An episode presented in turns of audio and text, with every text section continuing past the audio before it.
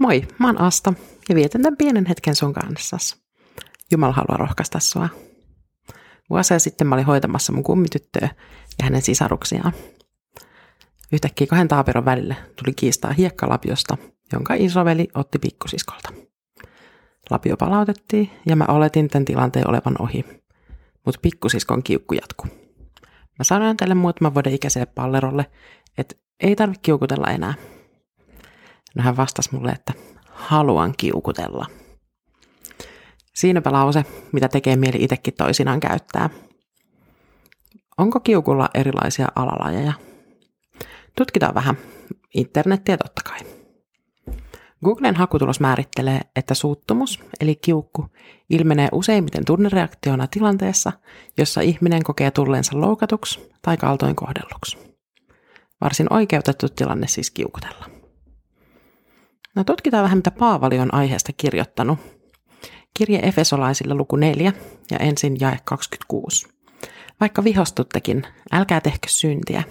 Sopikaa riitanne ennen kuin aurinko laskee. Eli saa vihastua, suuttuakin, mutta raja menee siinä, että miten sen tunteen kanssa toimii.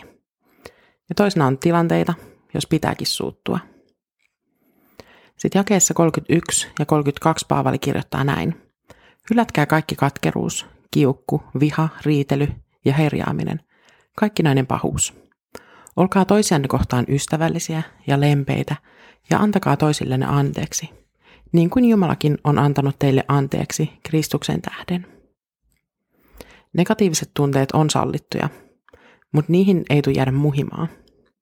Riidat tulee sopia ennen auringonlaskua, eli saman päivän aikana – ja toisiamme kohtaan meidän pitää olla ystävällisiä ja lempeitä. Mikä tahansa riitatilanne on helpompi käsitellä, kun suurimmat tunteet saa vähän laskeutua ennen kuin sanansäilet vedetään esiin.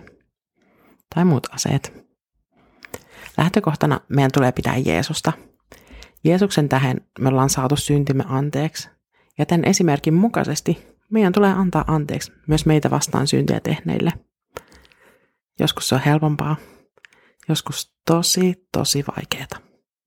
Ystäväni tytär, tämä Taapero, joka halusi kiukutella, oli hellyttävä oman kiukkunsa keskellä. Ja toisinaan tekee hyvää vähän aikaa olla siinä kiukun keskellä. Vedenjakaja tulee siinä, että mitä sä teet. Lähetkö sä haastamaan vai hieromaan sopua? Rukoillaan. Rakas Jeesus, saat meille esikuva kaikessa.